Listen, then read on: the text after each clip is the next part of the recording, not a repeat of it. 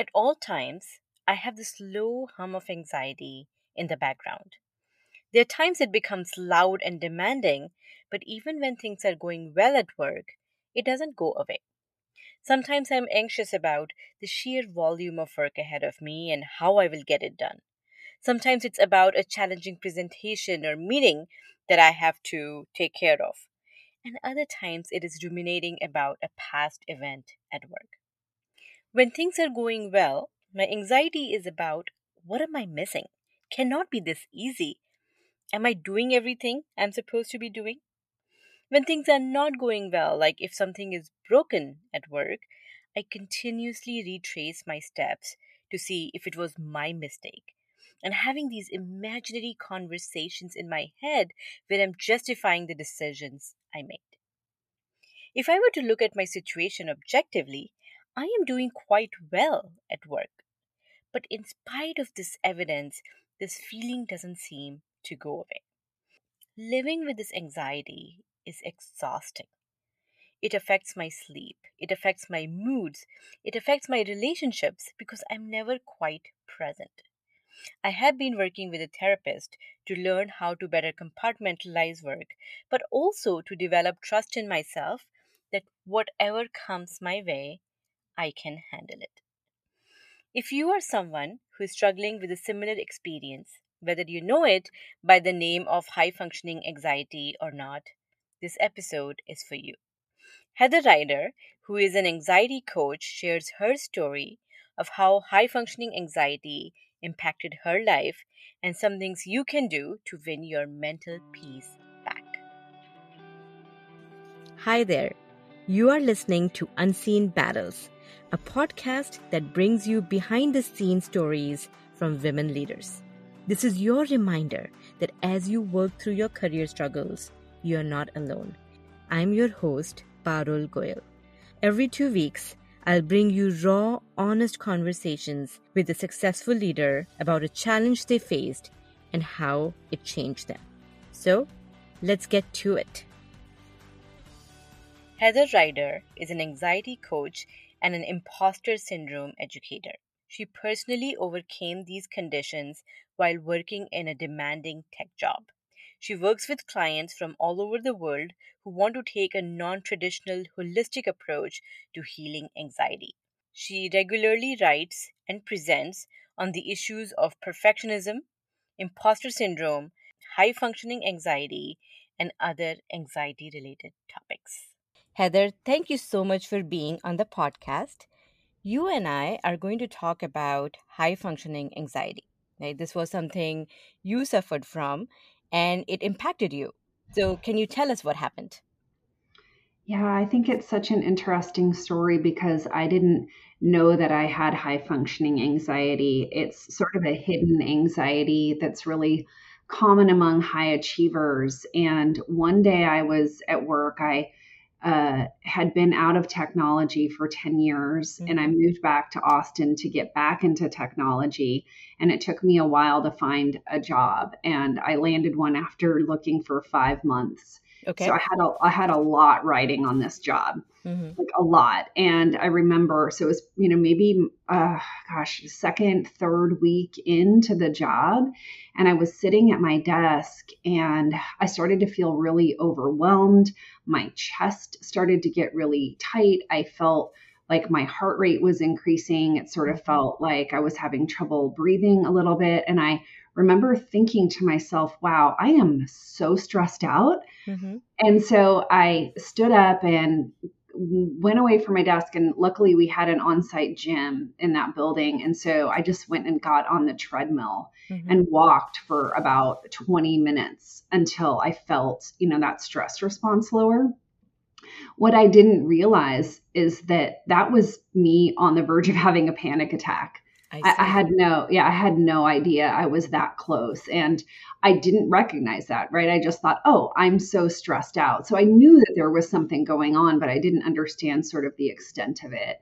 And so uh, at that job, and then, you know, looking back, other jobs before that, I really was struggling with high functioning anxiety for a very long time. Mm-hmm. And to me, I just thought, well, I'm just somebody who has a lot of attention to detail. Mm-hmm. I'm just someone who wants to make sure she's doing a really good job. And so the things that I was doing in my head weren't healthy at all. Mm-hmm. And it wasn't obvious to other people the extent that my anxiety played out. I used to hear comments from coworkers and, you know, people in my personal life like, oh, Heather, you're so calm. Mm-hmm. Or I'd hear, oh, you're, you're such a laid back person. And wow. I remember, yeah, I remember when people would say that to me, I would think, what are they talking about? because I did not feel that way on the inside. And I thought that the way I felt on the inside, which was like frenetic, I thought that that looked that way to other people. And unfortunately, that's a very common sign of high functioning anxiety. And I think that it's sort of a trap for people because when you get this external commentary that you're mm-hmm. calm, but you don't feel that way, you sort of think in your head, oh, well, maybe maybe I what's going on isn't that big of a deal when it's it actually normal. is. Yeah, yeah, it's it's normal because people think I'm calm, so I guess I'm doing okay. And so, yeah, with high functioning anxiety, there is just this need to watch out for any possible mistake that you might be making. Mm-hmm. Uh, and so, I would spend inordinate amounts of time working on things I hmm. mean, way, way more than was needed, right? It's like, I say it's like the equivalent of a sundae where you're like putting the whipped cream on the top and then the sprinkles and then the cherries. You know, it just gets to the point where it's like not needed yeah. anymore.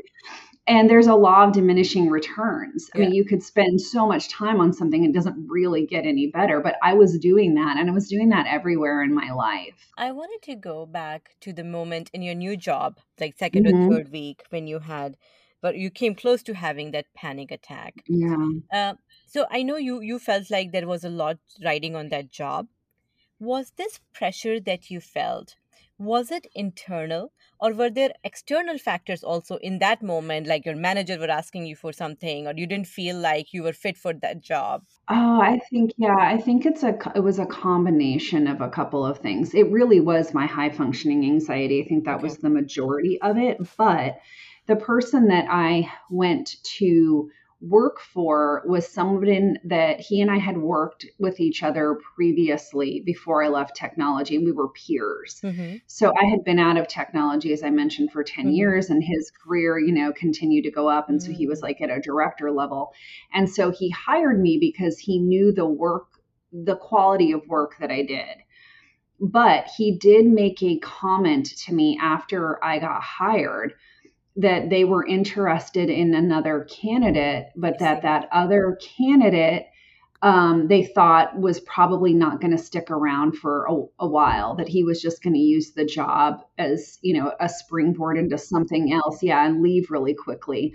So there was this implied we're taking a chance on you. We don't think you weren't like our first choice which is a really cruddy thing to tell your employees. It's very thoughtless. Yeah, I, yeah, I agree. Yeah. So I think that was part of it in my mind of like I already felt like I had to prove myself, which is a huge yeah. part of high functioning anxiety anyway. But then there was this oh, you've been out of this for 10 years. They took a chance on you. You better, you know, just kick yeah. booty at this job. Wow. Okay. Yeah, no that that explains it. Anyway, you were you were trying to find your groove back with this job and to have that kind of commentary coming from you know previously your peer now your manager i can i can imagine that being tough. Right. In the other parts of your life like you mentioned like this wasn't a one-off event one-off incident. Mm-hmm. uh, how has that this impacted your work your relationships your you know your life outside of work yeah it, it really uh, affected my relationship with my daughters mm-hmm. and i would be so frazzled from the mental energy that i was expending all of the time mm-hmm. making sure things were perfect or replaying events in my mind over and over you know that had happened looking for how i could have done them better mm-hmm. and so when i would get home from work uh, oftentimes I wouldn't be present with them, but often I lost my patience with them over very stupid things. Mm-hmm. And I would wind up screaming at my daughters. And I, I don't mean just yelling at them, I mean actually screaming at them. Mm-hmm. And they were in elementary school at that time. So they would wind up crying, and I would feel very terrible and remorseful for what I did. And I knew I was ruining my relationship with them, but I couldn't stop my behavior. So it was the high functioning anxiety really was trickling in everywhere. It wasn't only at work, it definitely affected my personal relationships also. you know when, you had this anxiety what what were you afraid of like if you were to lower your standards if you weren't to put the whipped cream and the sprinkles mm-hmm. Yeah. what, what would go wrong That is such a good question because myself and anyone who struggles with high functioning anxiety, there is this need, I guess, to get things perfect. mm-hmm. And I don't think that oftentimes somebody really goes down the rabbit hole of what will happen. Mm-hmm. It's it's some sort of unknown failure Mm-hmm. Right? You don't necessarily know what the failure is. You just know that there is something that's not good on the mm-hmm. other side of you not producing the the best work all of the time and everything that you do. so is it fair to say there's this kind of ill-defined irrational fear like something bad would happen but there's no definition to it Well, I mean, I think for some people there is. For I mean, so for some people they might be like uh, if they're talking about work, they're going to think I'm going to get demoted or I'm going to get fired. ah So I probably was, yeah, thinking that um, at that particular job. But there were Yeah. other jobs that I had where I wasn't thinking I was going to get fired. mm-hmm. But um, I think there is probably also for some people just this, um, you know, sake of appearances sort of thing. Like they don't want to look stupid or they don't want to look incompetent. Um, which is again ironic because people who have high functioning anxiety are so far from incompetent. yeah Um, yeah. I you it's it's interesting you mentioned that because I think in one of my previous episodes I said that my number one fear is somebody thinking that I'm incompetent or I don't deserve the role that I am in. And, Mhm. and like I would g- go to great lengths to avoid that from happening. And you're right, some of that probably does translate into high functioning anxiety or the behavior uh, associated to it. Yes, absolutely. Uh, Heather, then at what point did you realize that this high functioning anxiety wasn't normal and the impact it was happening on your life? I think that my story is probably unusual because I didn't realize that I had high functioning anxiety until I didn't have it anymore. Mm-hmm. And so I'll make this a very short story. I wound up getting very sick with a severe autoimmune reaction, Okay. and it was triggered in part by that long standing stress from having high functioning anxiety because there are things that happen in your body when you're living in that chronic Mm. state. You know, your stress hormones, your cortisol, and your adrenaline are high. Uh, most of the time and they are not designed to be that way so you sort of i burnt my nervous system out and so i when i got sick i didn't realize it was in part from the anxiety and when i focused on healing my body i did some unconventional things Okay. and that included a lot of emotional work Mm-hmm. that I didn't set out to do. It just sort of happened and transpired that way. So my physical healing journey wound up giving me emotional healing that I didn't know that I needed. And then it was when the anxiety, it, the best way I can describe it is it just sort of started to melt away. Like I found myself feeling different and things that would bother me before weren't bothering me anymore. And the ways that I used to react, I wasn't reacting that way anymore.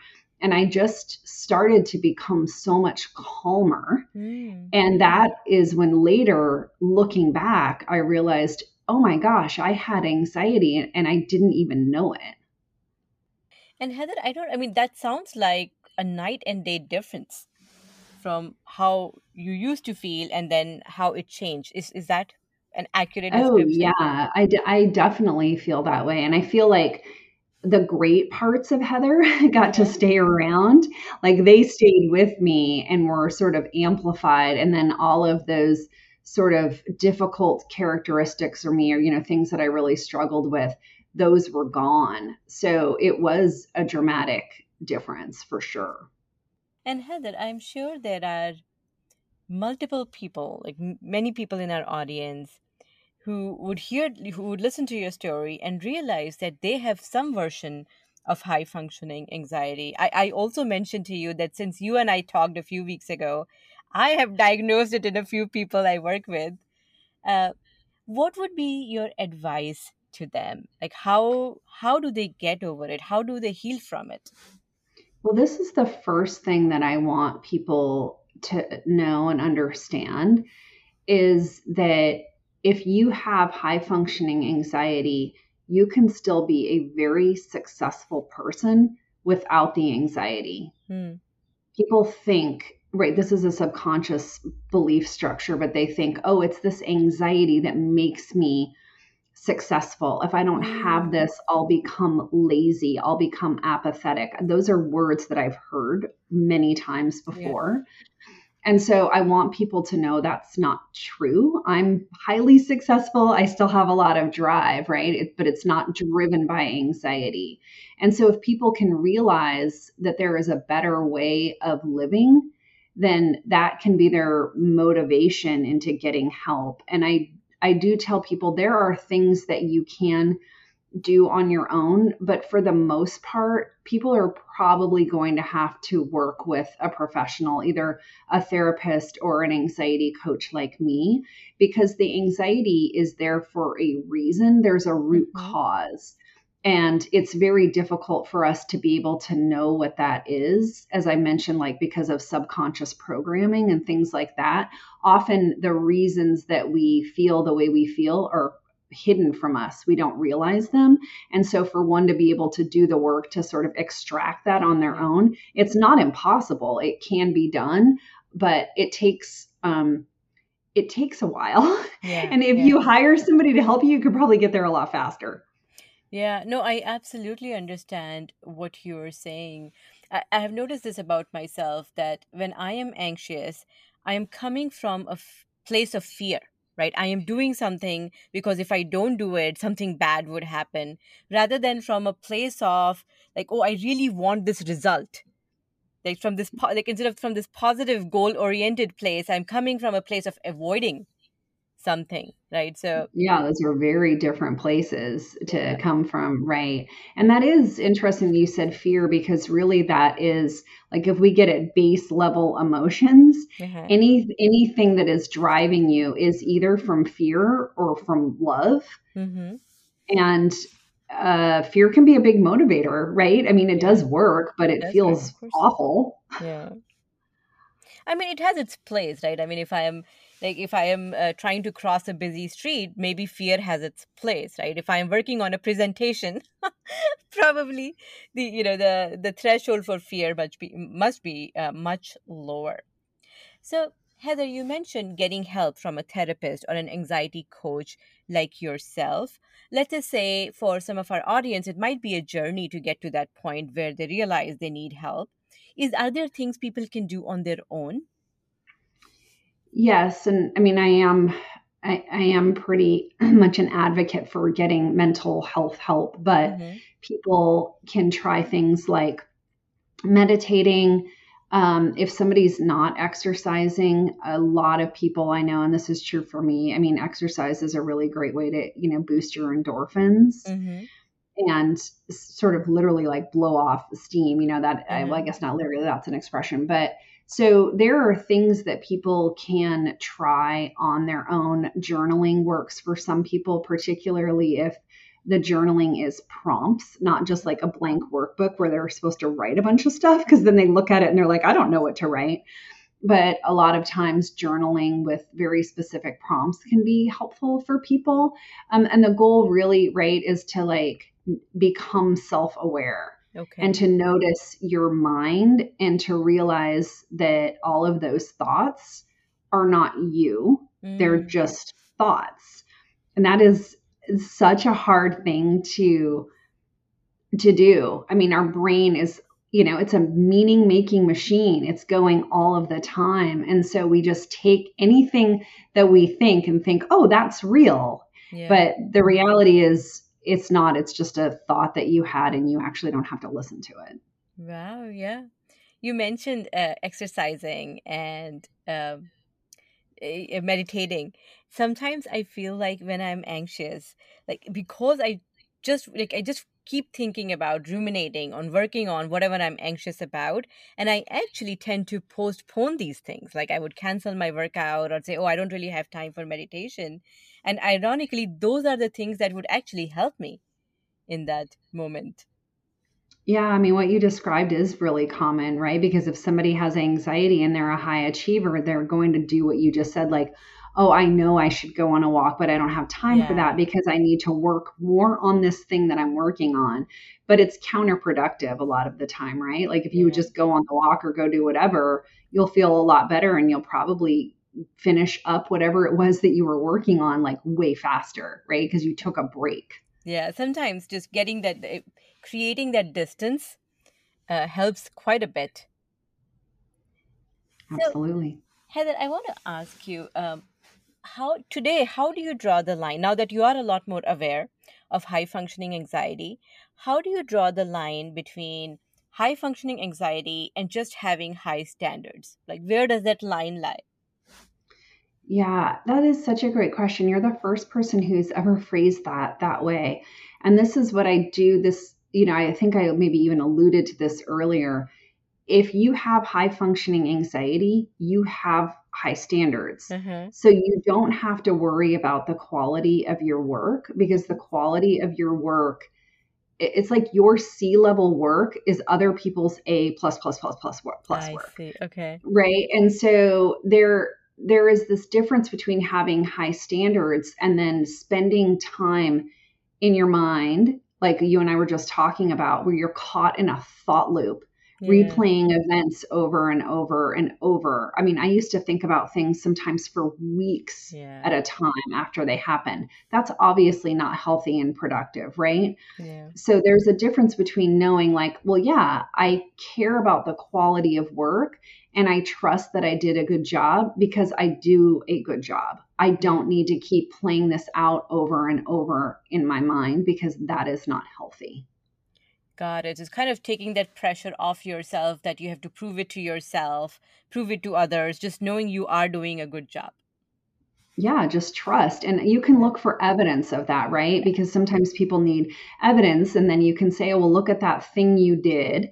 And then you look at that project you did or whatever it was that you produced, and you can be like, see, you know what you're doing and you do good work and you could have stopped working on that five yeah. hours before you did and it still would have been amazing. Yeah maybe it's just a matter of taking small risks right? Okay i'm going to not take another pass at it and see if anybody notices yeah i love that. Like yeah on something that's sort of low stakes yeah. right? Like oh let's see. Yeah if i sort of i would have spent five hours on this and this time i'm going to spend two and a half. Let's see what happens. Yeah. You know it, it's uh, so as i've grown in my career uh, my workload has gone up drastically. And i feel like sometimes i just don't have a choice. It's something i would have spent some presentation that i would have spent five hours uh, on. I would spend two hours. I'm not really happy with it but it goes fine. Uh, and I wish I could go back and tell my younger self that, that maybe not spend five hours. Well, I hope somebody is listening to us now and is going to take this to heart and say, "Yeah, I'm going to spend less time on this thing and know that it's um, it's not just good enough. Like yeah. good enough is actually very high quality." Yeah, Heather. Now you help other people uh, recognize that they have high functioning anxiety and overcome it. Can you tell us a little bit more about your practice? Yeah, thank you.